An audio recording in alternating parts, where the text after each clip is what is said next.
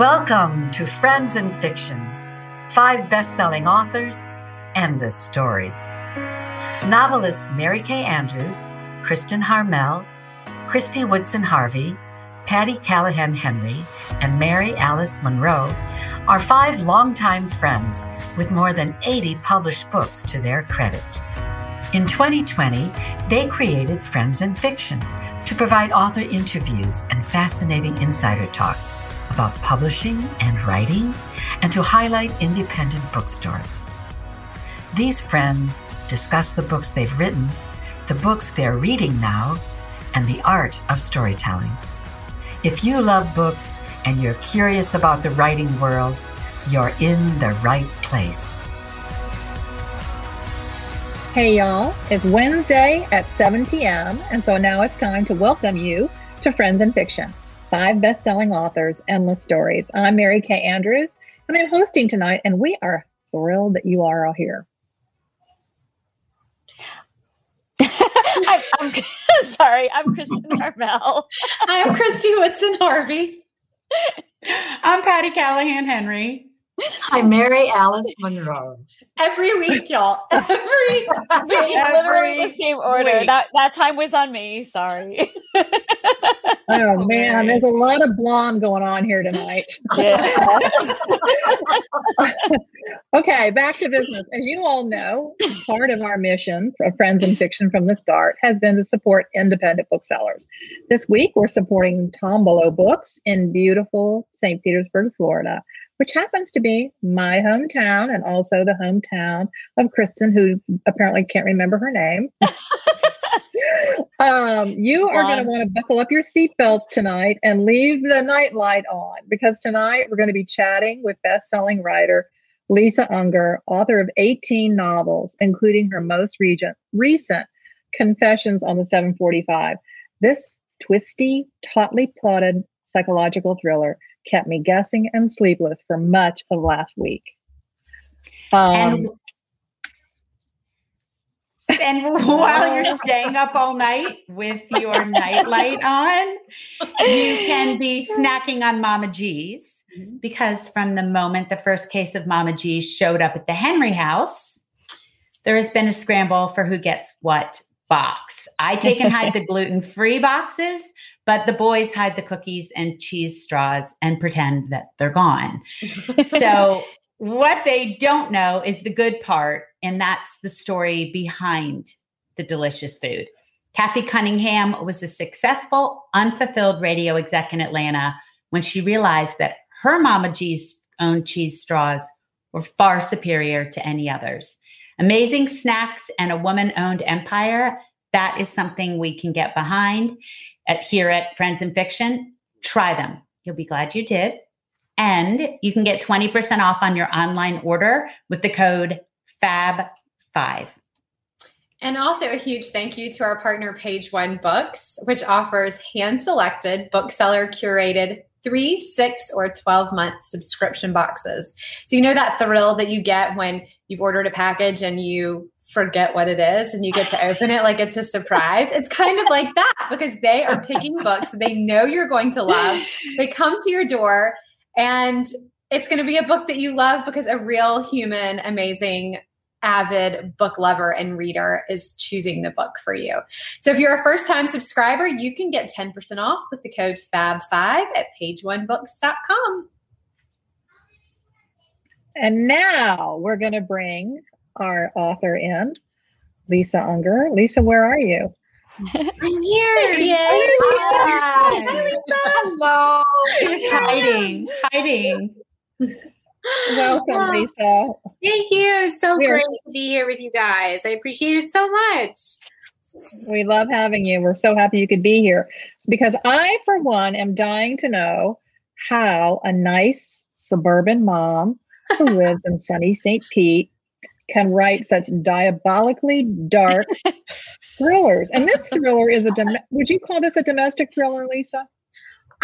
I suppose I would call it a domestic thriller since, you know, it's, it's very much sort of centered on ideas of, you know, home and family and what those things mean to us.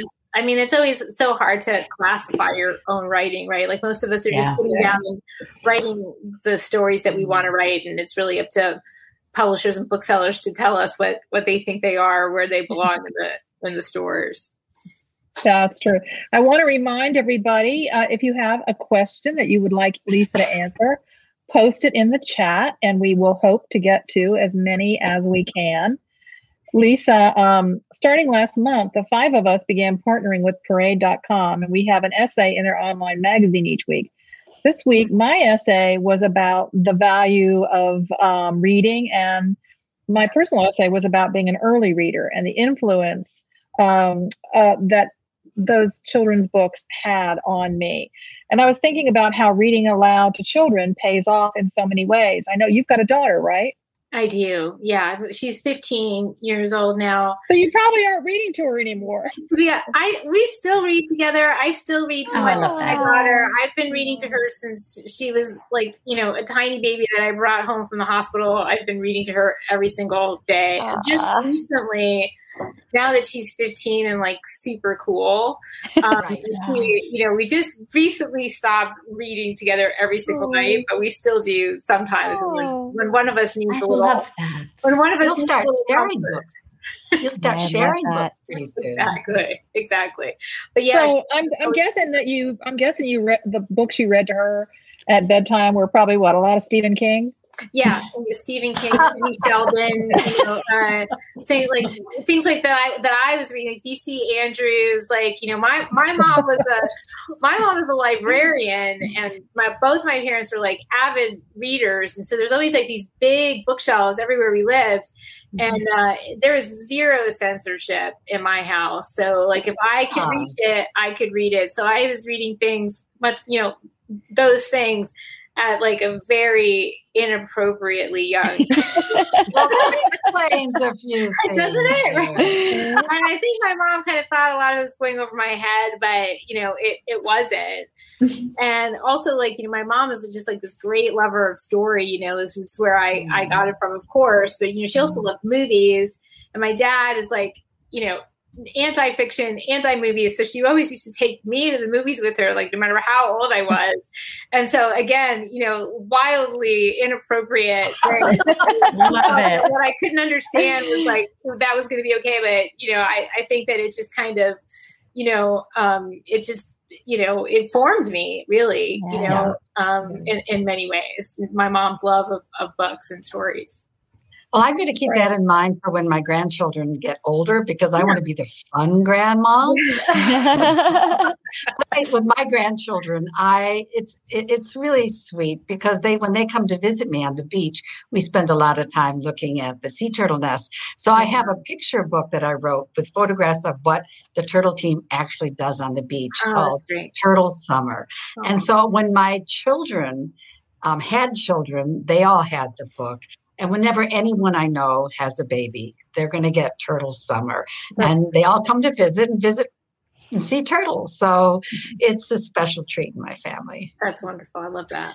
I was like you, Lisa, in that I have these pictures of, I mean, it must have been like the day we brought Will home from the hospital, and I'm like reading to him. Like I would read to him when he was in my belly, you know, like I was reading to, I was so excited.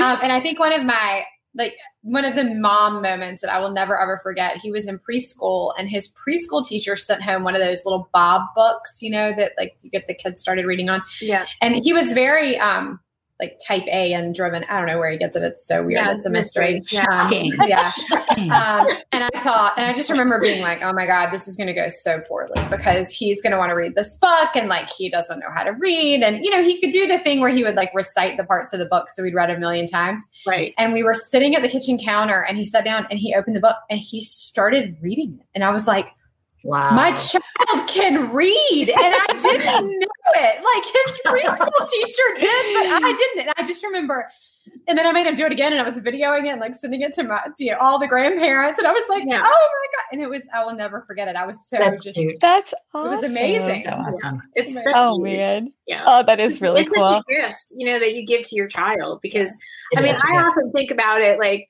you know, whenever somebody says like, oh, I, I, you know, and people do say this even to writers, like, oh, I don't read, which, Yeah. you know, you might as well say something like, I don't breathe. Like Right. I can't even, I can't I even, I can't even Yeah. imagine what my Like- life would be without without Yeah. stories. And it's like it's a gift that yeah, I gave to my daughter and my you know, my mom gave it to me and I gave it to my daughter. And I just think that it just you know, it, it broadens your world so much. You know, it's such a it's such a, a you know, it's such a, an, an open door into other lives and other places Right. and um such an important I think important you know, important thing to give your child. Absolutely. And Christy, it, it's so funny that you mentioned reading to Will um, when you were pregnant with him, because I have such a memory of doing that with Noah. Um, I was such a weirdo that I bought headphones that went around my belly. like, That's so cute. yeah, but so um, I recorded myself And reading. I, it's a, a little weird, you know. I'm, I'm the weirdo. It's all right. Um, No, no, I, did it. No, I think it's cute. I love that. well i so i recorded myself reading um reading like i don't know maybe eight or ten children's books i liked and i just played them on repeat when i was working because i felt like well i'm not really paying attention to him like i mean he was in my belly i don't know what i thought i needed to be doing mother. So cute. so I, I would just play them from like the uh, recordings on my cell phone uh, into my belly. So yeah, he and I have always read together. And you know, um, Noah's five. He would be in pre-K this year, but we've kept him out of school this year. Um, you know, at least so far Sure. because of the pandemic. And one of the greatest gifts has been that this is the year um, he learned to read, and I've gotten to Mm. witness that. Um, which is awesome like to see the, from the spark of interest to like now he's reading those you know those little phonics readers that like today he read me a story about peppa pig and just about a month ago he started writing his own little book so this is called the Oh. day the day Greeny and bluey met and you know what i love about this he doesn't he doesn't draw the pictures it's just words so like that's where Wow. So he he know fun. he knows already at five that like words can take you places Yes. so Mhm. yeah That's the day The proud Bluey mama, right? Yeah, there. I do feel Kristen really just proud. won motherhood is basically what happened. I know. You just Like- got the mommy crown. She's entertaining him while he's in utero, Well, and now he's writing books at five. I'll, I'll, I'll, I'll wear that crown side by side with the big weirdo who has headphones on her belly crown. So- I think the headphones are awesome. I Me read too. to my kids every night and then during the day and then and I figured they would all grow up to be avid readers. I have an older daughter and two sons and only my daughter is at the moment an avid reader.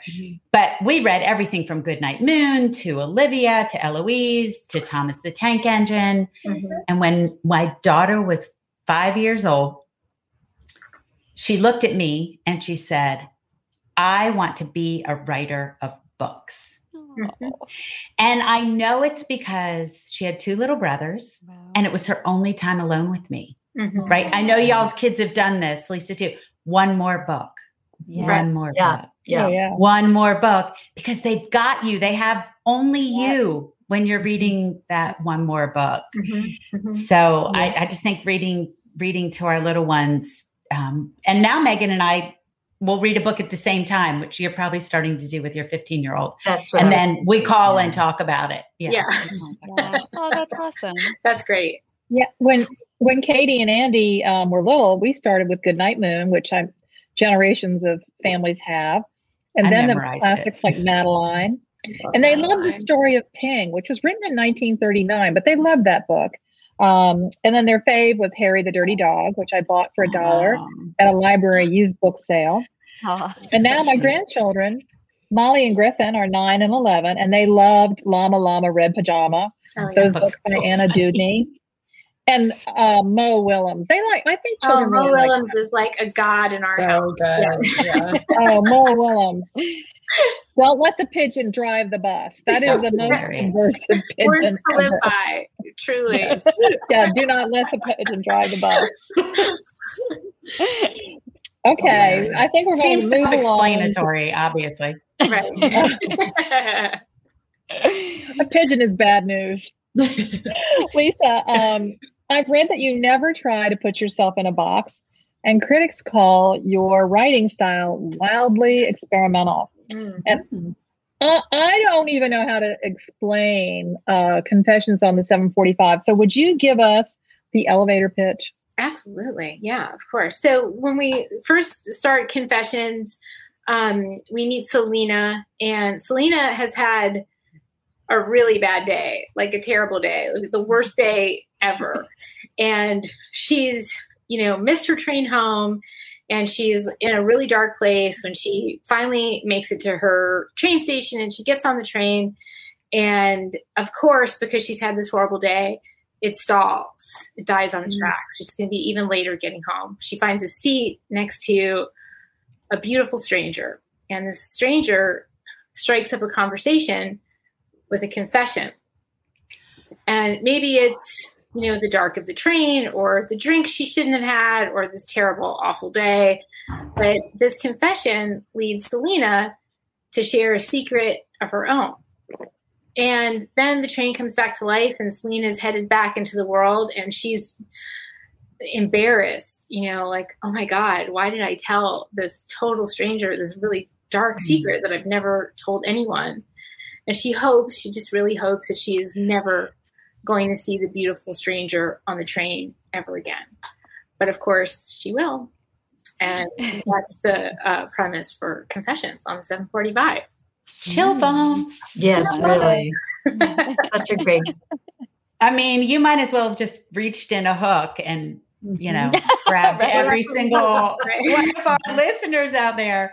So, in an interview I read, you said that you frequently start with an idea you're obsessed with mm-hmm. and that you let it build into something larger until you start to hear voices. And I assume you don't mean audibly because, you know, that's no. crazy. but is, no, no, no, that's not what I meant. Right? No judgment. I know, I know. If it is, then I think, okay, we're done. No, it, is that how you came up with the plot for Confessions on the 745? Did you start, what was the obsession you started with? And then which voices did you start to hear? Yeah so that i mean that's exactly the way it works for me. I i wind up getting like kind of semi obsessed with something. In this case there was an idea that had been kicking around in my head for a while. I'm not even sure where i heard it in the first place but it was the idea that you can't con an honest man. And i thought hmm, I like that, that. You know that that yeah, has the ring of that has the ring of truth to it, but you know nothing in human psychology is ever so simple. Um, and so it led me to do a lot of research about the confidence game, con artists, mm. and um, and and scams. And so I started, um, you know, and I had been sort of thinking about it for a while, and I brought it up in in, in a green room um, before a crime fiction panel, and one of my one of the women I was talking to said, uh, "I don't know." She's like, "That kind of sounds like victim blaming to me," and I was like, yeah, I, I, hear that. You know, so that was another piece that kind of went into my head. And like, so I get, you know, sort of obsessed and I'm reading and I run across a book called The Confidence Game by a writer named Maria Konnikova. And it's a very uh, detailed book about um, con artists, um, co- you know, com- you know, common scams, the psychology of the con artist and the con and wow. you know, I, I I sort of came away from this book with a much more layered idea of you know the confidence game. And one of the things that she said was that you know most people think that they are immune to this, like you're too smart, you're too worldly mm-hmm. to be right. scam. But the more sure you are of that fact, the more vulnerable you are yeah. to, to these predators. And so that was really interesting. And so I came away from the book thinking it's not so much that you can't con an honest man it's that you can't con somebody who doesn't want something. And yeah. everybody wants yeah. And everybody wants something. Everybody That's wants something. Point. And these people are very, very good at figuring out what that thing is and giving mm. it to you so that you in turn give them what they were after all along.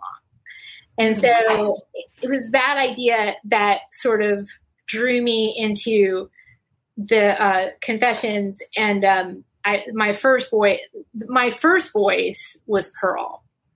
Mm. Um, and ah. Selena was the, the the very powerful second. So there were these two voices, these two women, uh, gr- you know, a girl and a woman leading, you know, very different lives.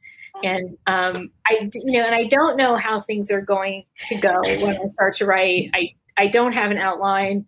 I don't know what's going to happen day to day or who's going to show up or what they're going to do. I certainly don't know how the book is going to end. Um, so I just have to kind of find that, find wow. the story that I believe is there. I always believe it's there, and I usually find it. So just keep doing it like that. Wow, I, you know, at what at what point did Pop's voice come to you, Lisa? Um, Pop came. Well, he is really sort of a like an like sort of an element of Pearl's life, right? So when we right. first meet, so when we first meet Pearl, um, she the first thing she sort of tells us about herself is that she's a watcher, that she mm-hmm. likes to hide in the shadows, and that's where she sees what everybody else misses. That's where she sees what people what people are when they don't think they're being observed. And ah. so Pop um, is sort of a little bit hard to talk about him without you know giving a lot of the right, yeah. He's the first person that ever really sees her, and it surprises her to be seen. Mm-hmm. And you know, even though their relationship is uh, a very dark one and uh, tw- and twisted in a in a number of different ways, he was really the first person to ever take care of her. Mm-hmm. You know, truly take care of her. You know, Stella, her mother, is you know not abusive, but she's you know wild and disorganized and, and unpredictable. And her father, her biological father, is you know missing. He she has no idea who he is or or or where he is at the beginning of the book. Um, and so he is like, even though he's in many many ways almost a predator, I think you know in his sort of dark heart, he truly he truly loves her, and she yeah. loves him. And it, it, was just that relationship, that really complicated relationship, that intrigued me, and that's yeah. sort of how you know I just kind of followed them through the book that way. Hmm. That's fascinating. fascinating. But I have to say that when I was listening to you talk about the psychology of the con, yeah. it made me understand maybe for the first time how so many people fall prey to oh, telemarketing scams Absolutely. and the letters that come in the mail telling you your social security is screwed up. They they're so effective at it and they get they ask the right questions. And also, you know, people when they have been scammed, and this is another big part of the problem, when they have been scammed, there's so much shame because there's yeah, such this idea that you that you you were so foolish and how could you have fallen for this and this is like it's out there everybody knows there's no Nigerian prince that you know needs your help, right? Like everybody knows that. The social security one. Oh my god!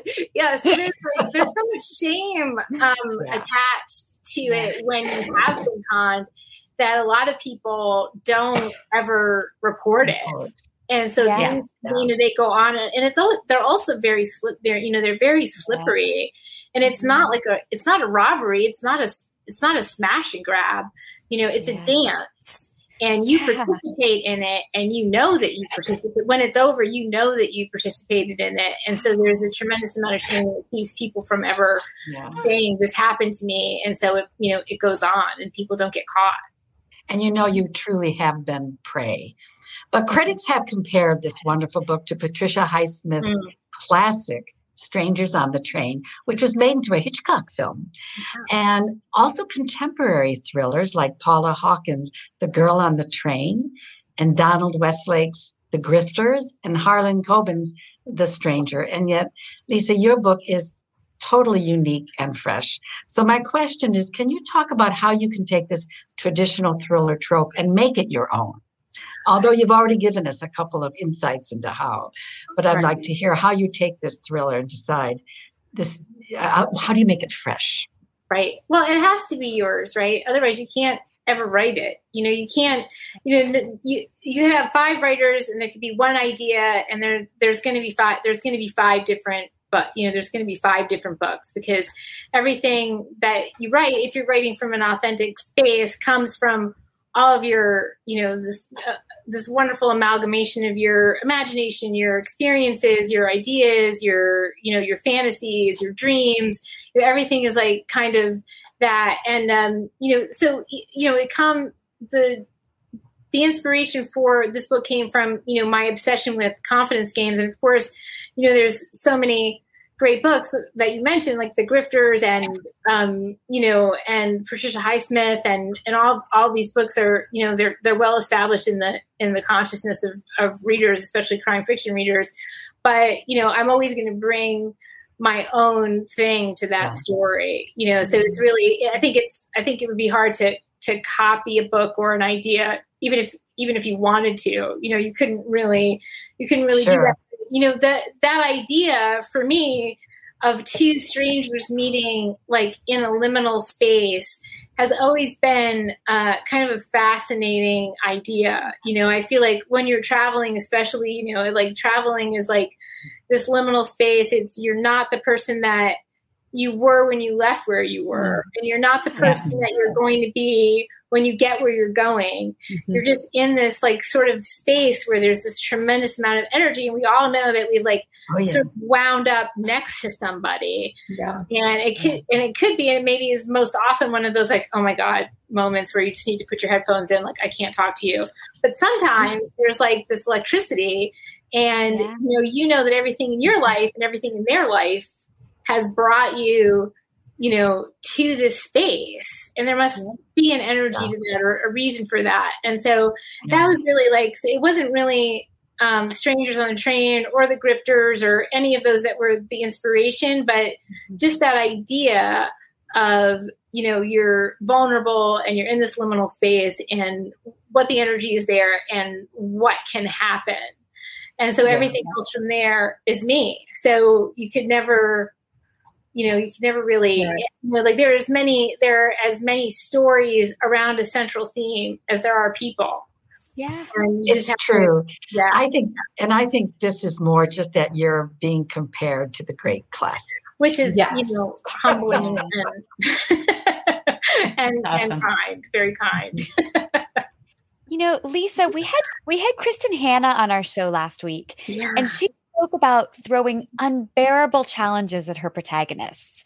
So it seemed to me in reading this book that you threw a lot at Selena. You put her through a lot. Obviously, that's an understatement of the evening, right? so, you know, when Kristin was talking with us uh, last week, it, it, it sounded like what she was saying is she was making a very conscious, deliberate choice to continue asking herself, how can I raise the stakes? How can I make things worse? For you, was that as conscious? I, and I'm especially curious about the answer eh, since you were just talking about the way you plot your books, that you start with these characters, you hear these voices, and then you just go. Are you consciously asking yourself every step of the way, how can I raise the stakes? How can I make it worse? Or does that just evolve because of these characters you've created? Yeah, no, I'm never thinking anything like that. I, I mean, I, I, and of course, you know, I will say that, you know, I've been a writer all my life. I've been a writer since I was a kid. I've been a reader since I was a kid.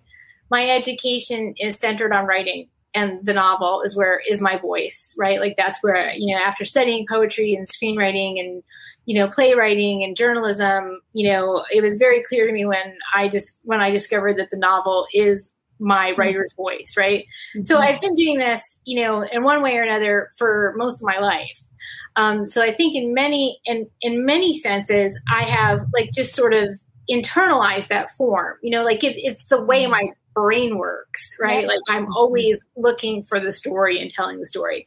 But when I'm writing, I'm like in a completely other brain. Um, and I have no access to these choices. Like I don't choose my characters. I don't choose their names. I don't feel that I do, yeah. right? I do, but I don't experience it that way. Yeah. And I'm never asking questions like, how can I raise the stakes? Where can I bring this twist? Like there's nothing like that for me. It is all a hundred percent organic. And wow. um, everything, every element of my plot flows from character. And uh-huh. and the and those characters are and i am in that space with them. I am not above yeah. it on the outside moving pieces around the board. I'm not doing right? i'm not doing that. I'm in it. So later right after the first draft is done and the book is written and there's an editorial process that you know as a professional writer I, you know, subject my book to at least two to three editorial drafts before I ever mm-hmm. turn it into my editor. Okay. And so at that time, when I'm reading my own book, I'm going to ask myself this question about every scene. I'm going to say, does this scene advance plot or character? Mm-hmm. Hopefully both. Okay. Right. So every scene that I have written, every piece of the story that I have put onto the page is going to be subjected to that in the editorial in the editorial phase. Um, but in the writing phase, yeah, I just don't I just don't have any of those thoughts. I, am sure I am mm-hmm. having them, but they're on a sub, they're they're they're deeply subconscious. subconscious. Yeah, they're deeply yeah. subconscious. Do you feel like that's developed as I mean, as you've written more and more books, has that ability for your subconscious to do that for you evolved and made you over time a better, more intuitive writer? I I honestly well, so so my first novel, I the, the first novel I published, I began writing when I was 19 years old. Wow. And, and, and I just I just turned 50 last year.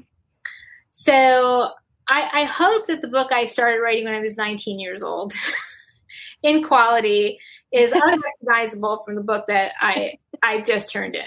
Right, right, absolutely. All these many years, right? After 10,000, 20,000, 30,000, 40,000 yes. hours, whatever amount of hours I have devoted to honing a craft that I have been, you know, working on my entire life. Nice. I hope that I am a better writer today than I was when I was 19 year old. I mean, like, sort of, you know, God help me if I'm not. Yes. and, uh, and, yep. and, so that, so but my process has honestly always been has always been the same. It's yeah. never it's never really it's never really changed. I've always written the way I write, but I'm ho- I hope I'm doing it better. Yes. like, and that's really the thing that like always motivates me. Like I'm not motivated by um, you know bestseller lists or reviews or or anything. What i'm motivated yeah. is every day is that I, I feel like i believe i can get up every day and be a better writer than i was yesterday. Yeah. i truly mm-hmm. believe that you know and so that's the that's the fire in the belly for me. Like that's what brings me back to the page. That's awesome. Mm-hmm. i love that. Wow. That's so well said. And yeah such a good goal to strive for. Is that all you? That's the only thing you control. I mean, we all know that in this yeah, business. So it's true. Literally, it's the only thing you control is what you bring to the page. Yep. So absolutely. true. So true. Um, well, sort of along that line, um, Selena, the, your protagonist, seems to be caught in this velvet cage of her own making. You know, she has this seemingly storybook life with a great job and beautiful children and you know the things that we all really want want. Um, but her marriage is already starting to develop some cracks. Yeah. And it you could say that. Um, but it seems like you have a lot to say about happy families in this book and also about the role that social media plays in mm. that. Can you tell us a little bit about that yeah, absolutely. I am, um, you know, so Selena is like one of those women, like, you know, she's any of us or she's anybody yeah. that, you know, she's like one of these super women that like um our culture is so good at producing. Mm-hmm. Right. She's got the perfect she's got the perfect marriage and she's got the perfect house and she's got the big job and she's got the, you know, the the gorgeous children and you know, she even thinks of herself as being like Instagrammable. You know, like she's Instagrammable. It's a great line. And um, and she puts that out there. You know, very much so. And she's very invested in it. You know, she's very invested in this idea of herself as being perfect. And it's not even anything that she, I think, consciously has chosen or consciously mm-hmm. wants, but she is very, you know, very invested in that facade that she has put up and so much so that she has um you know allowed her marriage to kind of rot underneath the mm. underneath the shingles right? So there's a lot there's a lot of mm-hmm. rot there. And uh and and, and she's also very um tied up in it because she can't even bring herself to tell anyone. She can't tell her best friend. She can't tell her sister. She can't tell her mother because she doesn't want to shatter this image, this perfect image of Selena and Graham. You know, this like, you know, she's like they're they're basically like tearing each other's throats out and she's like posting pictures of them like having a family walk in the park. right. And uh and and so she's so she's so invested in that. And I think that, that is one of the reasons that, you know, she's so vulnerable to Mar to Martha that that you know in that moment on the train because she's like she has to tell somebody like all the stuff that's going on within her and mm. i think that you know i think social media you know i think I think social media has a lot to answer for in certain ways. You know, I think it's rewired us in, in, in ways that we could never have predicted. And that, you know, there's so much of, you know, these, these curated moments that are put out there, right? Yeah. While we all know that real life is the life that's being lived between those filtered and curated shots that you yeah. had the time to post on Instagram and then like wrote your little blurb or whatever it was you wrote about like, your perfect self and then the people on the other end are thinking, they're they're looking at the, this feed of perfection and comparing it to their very messy complicated three-dimensional yes. lives and yeah. it, it's toxic or or it can be and um, so I'm, I'm always inter- I'm always interested in in questions of technology. You know, they always figure very um, very prominently, especially in the last I would say three or four books. You know, this question about what technology is doing to our sense of identity and how we relate to each other. So, along those lines, I mean, do you think that social media has made voyeurs out of all of us? Oh, for sure. voyeurs and Definitely. narcissists, and narcissists, and um, you know, and I think that it hasn't made it to be to be clear. I don't think it's made anything out of us. I think it's just exposed some of the fractures and some of the tendencies that you know we already had. You know there is always a tendency to hide behind an armor of everything's okay i'm fine it's perfect. Right? There is that tendency to yeah. hide behind that in, in general and this just you know has amped it up to a new level. And then you know and we are looking um, but we're at each other m- much more than ever before but we're not really mm-hmm. seeing what's true yeah. You know, we're just seeing what people have chosen to show. And sometimes I think the messy real life behind the scenes pictures are like the most curated. yeah, the most curated. Wow, it's like, yeah, okay, yeah, your messy kid is so cute, right? Ah, yeah. um, we've got some questions from viewers. I've got another another question I wanted to ask, and you know, uh, actually, I think probably we're all curious, Lisa, could you talk about your publishing journey? Because you were in the business side of book publishing to start with, right? Yeah, yeah. So I was, you know, I was a writer as a kid. My mom was a librarian, and she always knew kind of what I was. My dad, on the other hand, was an engineer. Mm. And so, you know, I had aspirations early, and I was like, "Is this something I could do?" You know, my dad was like, "No, it really it's not a job, you know. get get a real job. And it was like, here's the deal. You know, you're covered for four years of college. I got I got your back, but when you graduate, you are off the payroll. So um, you know, you can take basket weaving for all I care. Um, but you're going to need to get a job that it, even if it doesn't pay well, at least it pays every two weeks.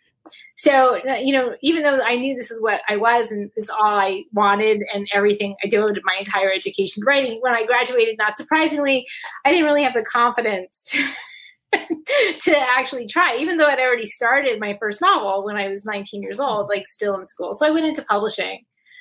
And to be honest, you know, it was unfortunate that I happened to be like really, really good at my job as a book publicist. So my job just kept getting like bigger and bigger and bigger. Oh. the time that I spent writing got smaller and smaller and smaller until I just reached a point in my life when I wasn't writing at all. Oh, mm-hmm. yeah. And I had yeah. a moment where I was like, okay, everything about my life is wrong. I was with the wrong guy. Yeah. Not my husband, who I'm with now for 20 years, but the wrong guy at the time. Everybody's been with the, that guy, right? Like, mm-hmm. not the right guy. And uh, was giving like 110% of myself to um, a job that I didn't didn't love, and that the only thing that I ever wanted, uh, I was just letting it go. And so that was the moment where I got really, really serious about my writing. You know, I was like, I'm going to be able to live with spectacular crash and burn failure, but I'm not going to be able to live with a slow fade. Mm. Yeah, yeah, yeah. And that's the courageous choice of success, isn't it? Well, yeah. I mean, that's what, that's all you need to do to write. To be a writer is to actually write. You know, so that's when I started writing every day and uh, I, it took me another year from that from that time to finish the book that I had started when I was 19. So the book That's that I amazing. started when I was 19, I finished when I was 29. Wow. Wow. And so even when I finished it, I was like, I still didn't know what to do with it. You'd think after having been in publishing all this time, and like now, you know, people in publishing publish all the time, but then it wasn't really like that. You know, it was like mm. I was kind of a closet writer. You know, it was like it, like it's almost embarrassing to be working in publishing and be like, oh, you know, you're at dinner with Tom Clancy, like, oh, I'm a writer too, Tom. No, you're not. Are you? That's cute. That's so cute. Yeah. so, cute. so I was just like, I know, I I went, I I wanted going to down to Florida to uh, to visit a friend, and I was at Sloppy Joe's in Key West. Key West, and that's where I met my uh, my husband Jeff. Oh, wow! And you know, usually those relationships that begin at Sloppy Joe's are a little bit more short term. Yeah, I mean, um, yeah, like sort of a one in a million. Right? yeah, exactly. We just celebrated our twentieth wedding anniversary, so oh, that's awesome. Yeah, okay. Congratulations. Thank well, you. Lisa, each week we support an independent bookstore. And yeah. this week you chose Tombolo Books. Ah, yes. And founder Alsace Walentine, who's so great, was the longtime events director of Malaprops up right. in Asheville, North Carolina. Yeah. And I love her and I have done events with her. And she moved to St. Pete, St. Petersburg with her partner and co-store owner, Candace Anderson. And by the way, we all look forward to visiting the store at some point in the future. Yes, and, please. And Tombolo Books features all genres from biography, memoir, and science to gardening, cooking, poetry, and of course, fiction. The store offers an expansive children's section with a cozy reading nook for parents and children, and you can enjoy your visit and take all the time you want. It's a wonderful place. Customers will all customers will also find a healthy section of books, both fiction and nonfiction by Florida authors, and all about the state of Florida. So if you want to order Lisa's books tonight or ours, offer they're offering a 10% discount on books by Lisa and us. Discount will be given at the checkout. And I don't see that we have a code. So we don't need one. Your, no, we don't need don't a code tonight. So just get your 10% discount. don't even have to remember right. anything. That's so yeah, great. Exactly. Done. They're the best. They're it's such a great store. I love it there so much. They're so supportive and it's just such a nice place. I love it. And hello again, Elsa. Elsa. Yeah. Okay, so now we've got a lot of people are posting questions mm-hmm. for Lisa. Um, Patty, are you going to read her a couple uh, question or so? Okay, Lisa, I'm so glad they asked this because I wanted to ask you this. So Diana Kuhn McGoldrick said, "How you said you didn't plot that you don't, you know, have an outline that you work from. Right? How far into a story does the way it will come to a close?" Become clear to you? Great question. Mm. Yeah, I know. You, I was like, yeah, thanks, Diana. Diana's good at the question. yeah, yeah. I mean, the story usually just kind of continues to build continues to build on itself and then i'm probably about three quarters of the way through when th- when i start to see the shape of the end. And this is a, the, around the time where I wind up having a lot of 3 a.m. wake ups. Which oh, no. Very, we know those. Is yeah, oh, yeah, I mean, everybody like 3 a.m. is like the witching hour, right? Like for everything, every worry that you have in your life. Yeah. like it's um it's for me like that's the you know the time I wake up, especially towards the end of the book um, when I, I just feel like a lot of things are are working themselves out during the day when I'm you know when I'm when I'm not writing when I'm exercising when I'm cooking and then, and then of course unfortunately when I'm sleeping. And so I and then it'll just kind of wake me up and I'll just wake up thinking oh my god that's it. You know like i can't even tell you how many times that's happened you know when i'm sleeping or when i'm on the treadmill or like whatever you know whatever it happens to be. And it's usually like about three quarters of the way that I'm starting to see that shape and that things really get very, very intense. And um and it's uh you know, and it's also like to the point where like I will have written something, you know, like on page 50 that I didn't even know why at the time. Yeah. And then I'll just be like, oh, right that's why you know and i because i know i know enough i trust myself enough to leave it there even though i don't 100% understand it. And then of course mm-hmm. while i'm while i'm writing you know when i start my writing day i generally reread what i wrote the day before. So there's always a lot of editing that goes in to that as well because you know you can never be reading mm-hmm. your own work and not rewriting it right i mean no way it's not, it's not even possible so even when it's in the book right? That's the worst. And you're reading and oh. reading. Like, oh, why oh, I should have done that. Yeah. and it's way too late for way too late for that. But I think all of us would probably rewrite everything. I know I would forever yeah. and ever. Right. Yes. And then actually I mean, Lisa, it's like you just know what I'm going to ask you because you segued so well into this. Um, Kathleen Bridge wants to know what your typical writing day is like. And do you write seven days a week? And she also said she loved meeting you at her independent bookstore, the Vero Beach Book Center, which I know we all love. Oh, Hi, Cynthia. I've been going there forever and ever. Hi, thanks for um, for asking. Yeah, I write. You know, I write pretty much every day. Um, my, you know, sort of my golden creative hours are from five a.m. to noon.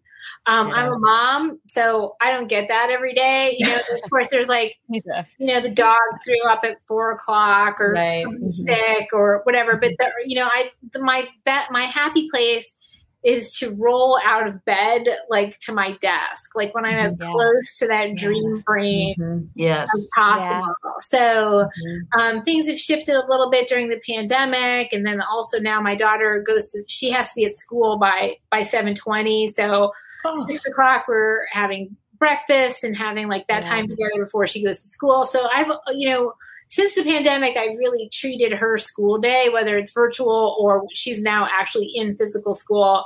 I treat her school day as my work day. That, my that's not that's not yeah. ideal. Ideal is for me to wake up at 5 a.m. Yeah. and work until noon. And that that is the ideal that is the ideal situation for me. Mm-hmm. But you know, I, I ideals are not reality. deal with, mm-hmm. yeah. yeah. and My, you yeah. write, you write when you can write, not when you wish you were writing. yeah. My ideal is like 11 30 p.m. to like 3 a.m. Like oh, what you're talking about, like that twilight, me. but on the opposite end. But like.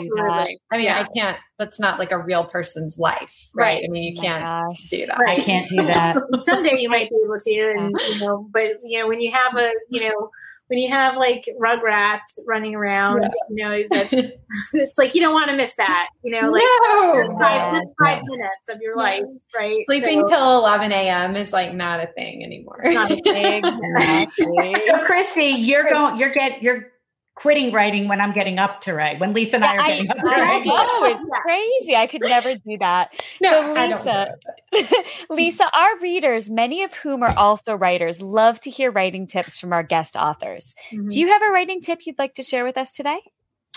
Yes, I I do. Let me think about this for a second. I usually just say, you know, don't don't be precious about it. You know, I love that. Don't don't look for, you know, that perfect moment when the yeah. muse comes and mm-hmm. all your laundry is done and you have the perfect writing space and the you know and complete silence like don't don't wait for that you know my yeah. first book started um, on a napkin that i took out of the, glo- the glove compartment of a car while I was sitting and waiting yeah. for my friend to be done with whatever it was he was doing. I can't even remember.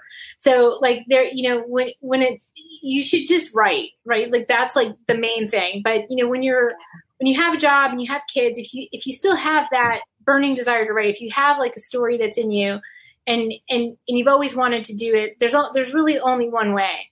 And you you have to schedule the time mm-hmm. and honor the schedule yeah. Mm-hmm. in the same way that you would schedule the time to do anything else that's important to you because there really is no other way to write a novel than to write it and there's no other way, way. to write yes unless you've scheduled the time to do it and you've honored that time like when you get that time and you you know you're not mm-hmm. facebook stalking your ex or you know cat videos on twitter you know just right so schedule the time and honor the schedule. It's not easy, but it is it is simple. Well put. Thank you. Thank you. Well, you know, you've given us a lot of writing tips all night long. But another question we like to ask our guests is what are you currently reading? So, Lisa, do you have a book you'd like to recommend to all of us? Yes, I so I and I, and it's also exciting because I'll also be speaking to her next week at uh, Mysterious Galaxy books. Um, I have right here uh, Her Dark Lies by so Ellison. JT is. I know some of you guys know her. She's she's so amazing. She's such a, she's a, a wonderful, generous, and super kind person. She's also a mega talented writer. And um, this book is just very elegant and dark and twisty, and it's like you know, the wedding of the year at like, you know, bet. this island in Italy and, you know, the bride and the groom, they both have really, really dark secrets and, you know, there's a storm coming and like really what could go wrong? You know? I'm sure it's gonna be fine. Yeah, yeah it'll be yeah. It'll be great. No, no, it's, it's all going to go off without a hitch. They live happy, happy ending. Yeah. For sure. Yeah, no, it is. I've read it too. It is truly, fantastic. Truly, it's truly yeah. riveting, and you know, of course, we all we all love our friends, and you know, we all try to support each other. But you know, JT truly is a tremendous talent, and uh, this was a, a fantastic book. I, I loved every page. Thank you. I could not agree more. So I'm going to toss out a book rec um, including JT's Her Dark Lies. Um, and that is a book that just came out yesterday called A Boob's Life. All right. And it is written by Leslie Lehr, and she is an amazing writer. And I first came in contact with her because she had written a modern love article about oh, how she had I fallen in love and married her husband, and and they got married, and she got breast cancer. Oh. And the article was about how he got more than he bargained for. Oh. And this book is it, it's funny, it's vulnerable, and it explores America's obsession with it. so, I just wanted to tell you all about it. Awesome. And it's been optioned for um, film or TV, I think, right? It's been optioned by HBO Max with Salma Hayek. Oh, yeah, that's right. Yeah. Leslie. Yeah. Wow. That's, that's a big announcement. Yeah. Yes. That's great. Anybody else have a book you want to recommend? Um, I Actually, I, I, do, but I don't have the cover with me, so I, will hold it off till next week. There's so many, okay. so many. Okay. Well, we've got a few more announcements we want to tell you about, but stay with us because you don't want to miss the last question for Lisa. Uh, Christy, I think maybe has something to say. That's me. Yes. Um, I don't know if you guys know about our podcasts. If you don't, you need to know about them. Um, not only are our shows on our podcast, but now we have extra interviews. So make sure you check them out. Um, I recently interviewed um, the author of the new Reese Witherspoon Pig Outlawed. Um, it was she was amazing.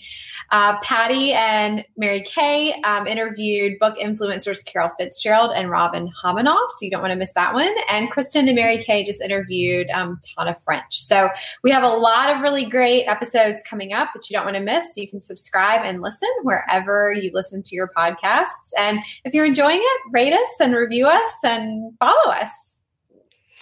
And I'm here to remind you, not about all those great podcasts, thank you, Christy, but to remind you about our featured independent bookseller of the week, which is Tombolo Books, the locally owned indie bookstore in St. Petersburg, known for its helpful staff. Get 10% off with the code. We do have a code. We lied about not having oh, a code. Oh, there is a code. We oh. have a code, and it is FF10 this week for our guest Lisa Unger's book, Confessions on the 745, as well as our recent upcoming books. Go ahead. Thank you again to our partner, Mama Geraldine, maker of the country's best selling cheese straw and my personal favorite, pecan cinnamony cookies, and our partner, Page One Books, where real true book lovers hand curate selections they know that you would love. And speaking about books, our book club, Friends and Fiction official book club, is doing amazing things. First of all, they just passed the 4,000 member mark. Yay! So Amazing. Thanks to Brenda and Lisa, who run the program. And this month, they'll be reading my novel, The Book Club, appropriate for a book club. Mm-hmm. So you can visit by going to the Friends and Fiction official book club on Facebook. And I'll be joining them on March 15th for a discussion. And next week, no biggie, March 10th, we we're going to be having the book launch party for Patty's highly anticipated Surviving Savannah's release. So, yep, it's the first. This is the first Fab Five release out of the chute, and it'll be Patty's. Because we just pump them out like that, you know, just one after the other. No, Grease No worries. lightning. Yeah so you don't want to miss you, you do not want to miss us next wednesday night. And now we have one more question for lisa. Lisa you know reading confessions on the 745 during this pandemic year um, the, we've been wearing our protective masks. But in confessions which was completed before right before we knew about covid-19 Mhm. You talk a lot about the mask we all wear and also about blinders. Could you talk a little bit about that? Yeah, I mean that's definitely a that's definitely a, a big theme of confessions. You know that um, you know Selena. It's true of Selena, of course. You know she she's wearing a mask. She has a facade that she puts forth of her life. Certainly, Graham has one face that um, he's showing the world, and you know another another face behind that, and and uh, and Martha you know she she's sort of the the ultimate um i guess even more than somebody who's wearing a mask she, she's a changeling she sort of becomes somebody different and something different at, at every at every phase of her life in the books uh, in the book and i think also you know uh, especially selena um definitely has has blinders on about her life. You know, she's there are things that she sort of willfully doesn't want to see and doesn't want to acknowledge. And I think that you know that's probably true for for all of us in in different in different areas. You know, where you might be one person at work and you might be one person with your children and you might be another person with your spouse. You know, to a certain degree, this is a, this is a normal thing. Um, of course in confessions you know we're taking it up we're taking up taking it up a level you know the masks are a little bit darker and you know the blinders are a little bit more willful than than hopefully we're we're experiencing in our in our real lives hmm. That's a great ex- a, a great explanation. All right, so tonight we were talking about Confessions on the 745 with best-selling author Lisa Unger. Thanks, Lisa, for being with us tonight. Thank you. I just that want you to was know. I will I will never look at another stranger on the train in the same way after tonight. don't talk to strangers Yes. Stranger Please, danger's real. Stranger Yeah, danger. please, please go to our indie bookstore tonight, partner, and make sure you've gotten Lisa's book, her front list, and her back list. We would love it if you would treat yourself to our books, especially our Patty, whose book comes out next week. Thank you, Lisa, for being with us tonight. Thank you, Great to Lisa. see you. Thank you, guys thank you so much for having Take care. It's so Thanks much for fun. coming. Thank Bye. you.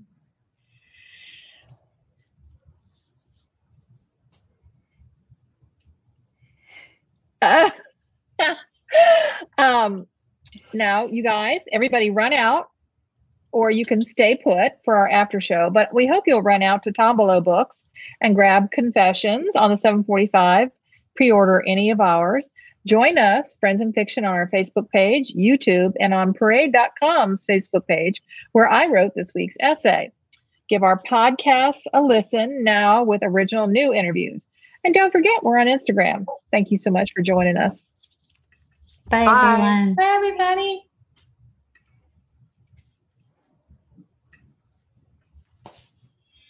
Oh, that was great. Thank you for tuning in. Join us every week on Facebook or YouTube, where our live show airs every Wednesday night at 7 p.m. Eastern Time. And please subscribe to our podcast and follow us on Instagram. We're so glad you're here. Good night.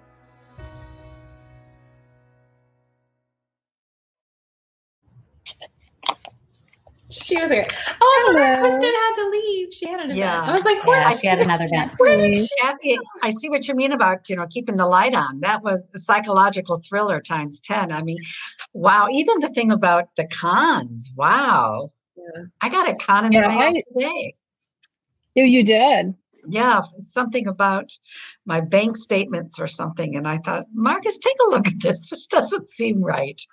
I had What- someone call me from like what they're doing now is they are um, hacking into your bank's actual phone number. So I had a call Oh. come through to me from my bank's phone number. And fortunately, it was like kind of late at night, and I thought it was a little bit weird. And they Mm. were like, "We need to verify some charges," and I was like, mm, "I'm going to hang up and call back." And I hung up and called back, and they were like, "Oh my gosh, that's a that's a scam!" And they were like, Okay, hacking into our everybody. That's the word of the, the, the lesson of today. Hang up Yeah. and call back. Don't give Yeah. it out over the phone. Yeah, and the number is always on the back of your credit card. Um, and then you just know it's the right number. But I had it saved. I had my bank like saved in my phone, and so it popped up on my phone as them. So I mean, That any other time, Crazy. Wow. Yeah. crazy. My uh my in-laws one time got a call from somebody who said who pretended to be t- my son and said, "I'm in trouble and I don't want my parents That's a to know." con.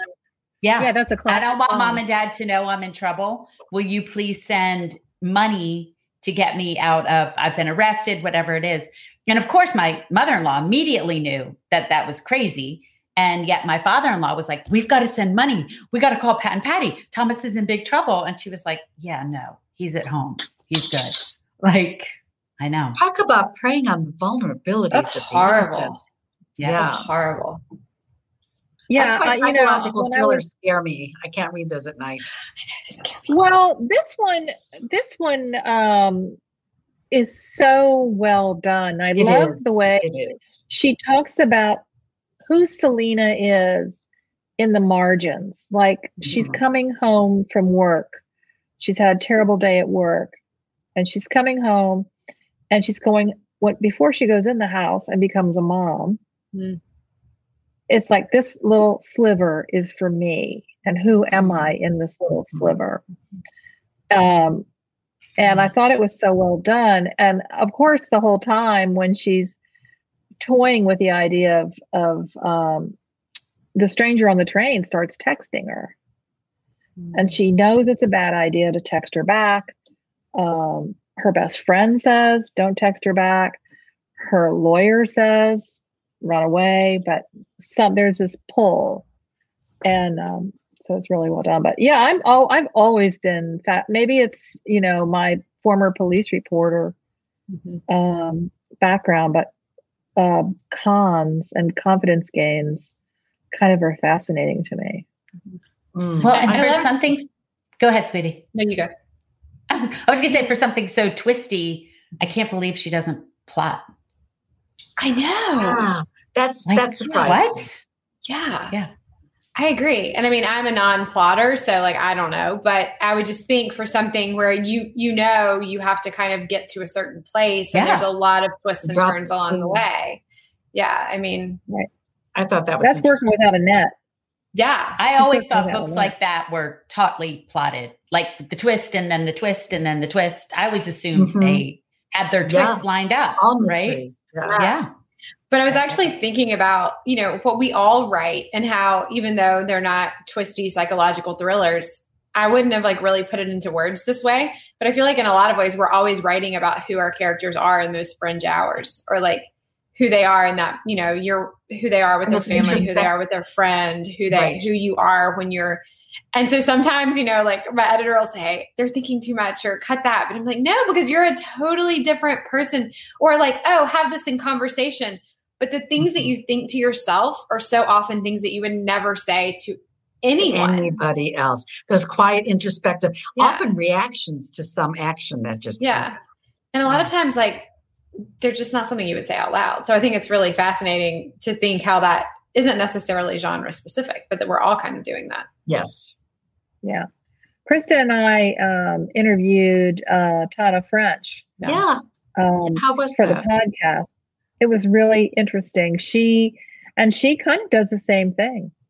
She just, you know, um, it's whatever she's been thinking about, and it just wow. she just starts writing. So, um, and of course, we all think, oh, thriller writers, they have it all they have it on a on a bar chart and a graph and they have yeah, it storyboarded but i think everybody does it differently mm-hmm. that's what's always so interesting it is and i think the uh, when she said she follows her obsession i was going to say to her but she was talking so beautifully about it the other word i would use for that is curiosity mm. right when right. we're mm-hmm. curious mm-hmm. about something that's how i always almost always fall into my story. Mm-hmm. There's something I'm curious about. And then I get a mm-hmm. little more curious, and then a little more curious, and then a little mm-hmm. more curious. And the next thing you know, you've fallen down a research rabbit yeah. hole and there's a story. You do it. Isn't that like what that painting you saw? Yeah. Isn't that what Greer Macallister was talking about the other night when she said that it's always those empty gaps that we yeah. find most curious about? Yes, yes. The question mark in there. Like, mm-hmm. and someone needs to answer the question. So, yeah. Mm-hmm. yeah. You know, um, I, uh, the question I wanted to ask her, she in one of the uh, interviews I read with her, she said the idea can come from everywhere, and she and one idea for a book she got, and I guess she wrote it was from a piece of junk mail. wow, that's awesome.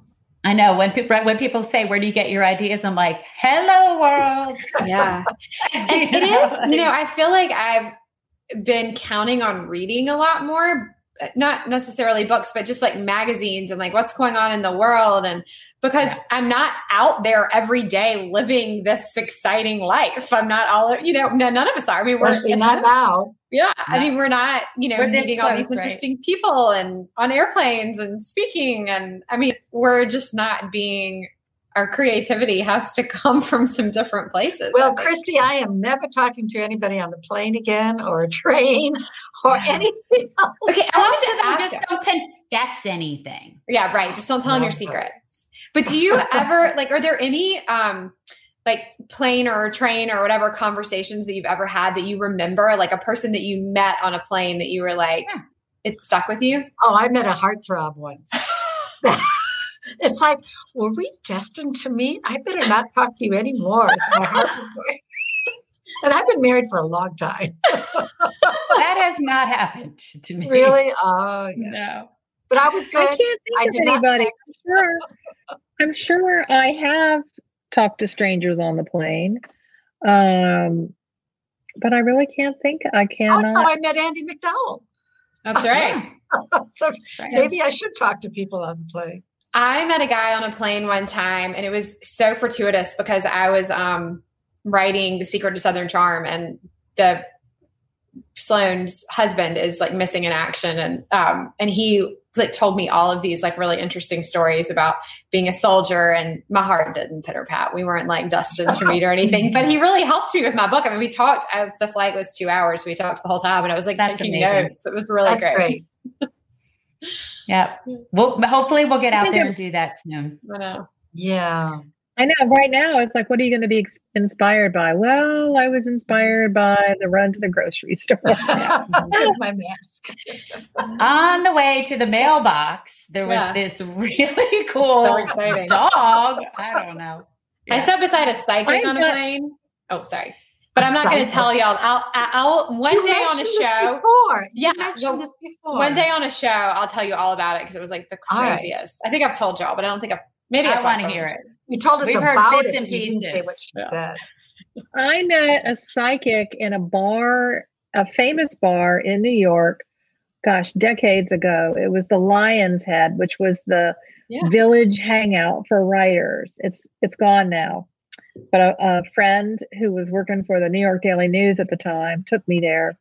And we were sitting at the bar having a drink, and a guy came up and uh, told we did totally did not the two of us did not look like women you would hit on, but for some reason this guy was hitting on us, and he was like, "I um, I'm a uh, I read palms among other things, and let me read your palm." I'm like, "All right, whatever, go away." What a pickup line! He, uh, yeah, sure he's he's reading our palms and he says to my friend he goes oh oh no hmm.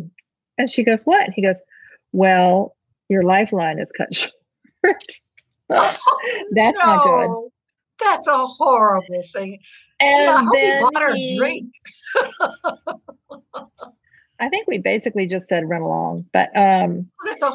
He said to me something about um, you have a secret thing you're working on, right? And I said, because I was I was writing in secret fiction. I said yes, and he said, well, and I said, well, since you're, uh, you know, since you can read my hand, um, what does my hand tell you? And he said, well, my hand, your hand tells me that you will get what you want, but it depends on who you know. and it was true. So, it did your true. friend have a short life? No, no. I think she's still living. She's still working goodness. in. She's probably retired now. Um, he said it depends on who you who you know. And I had a friend at the paper who had been published many many times by HarperCollins, and she introduced me to her editor, and he published my first two books. Yeah, yeah, he was right. That's why I was asking about your friend. I have to look up. I have to look her up and see. Uh, I'm I'm sure she's retired. She was some years older than me, but she was a television writer for the um for the New York Daily News and then maybe for the Post. Um, but the great thing was she got me tickets to see um, Saturday Night Live. Oh, oh fun time! Yeah, yeah, the good old days. Back. Now we're worried about her yeah, yeah. Go check on her for us and report yeah, I, I, should check on her. I should check on her. I want to. Are you all ready to check on your dinner? Yes, yes. I'm hungry. Mm-hmm. You guys, that was great fun. It was. So fun. It was. Thank it you really for taking was. us through, Kathy. Lisa's yeah. amazing. She was great. Bye. See Bye. you soon. Bye. Good night, y'all. Good night, everybody. Friends tomorrow. Thank you for tuning in. Join us every week on Facebook or YouTube where our live show airs every Wednesday night at 7 p.m. Eastern Time. And please subscribe to our podcast and follow us on Instagram. We're so glad you're here.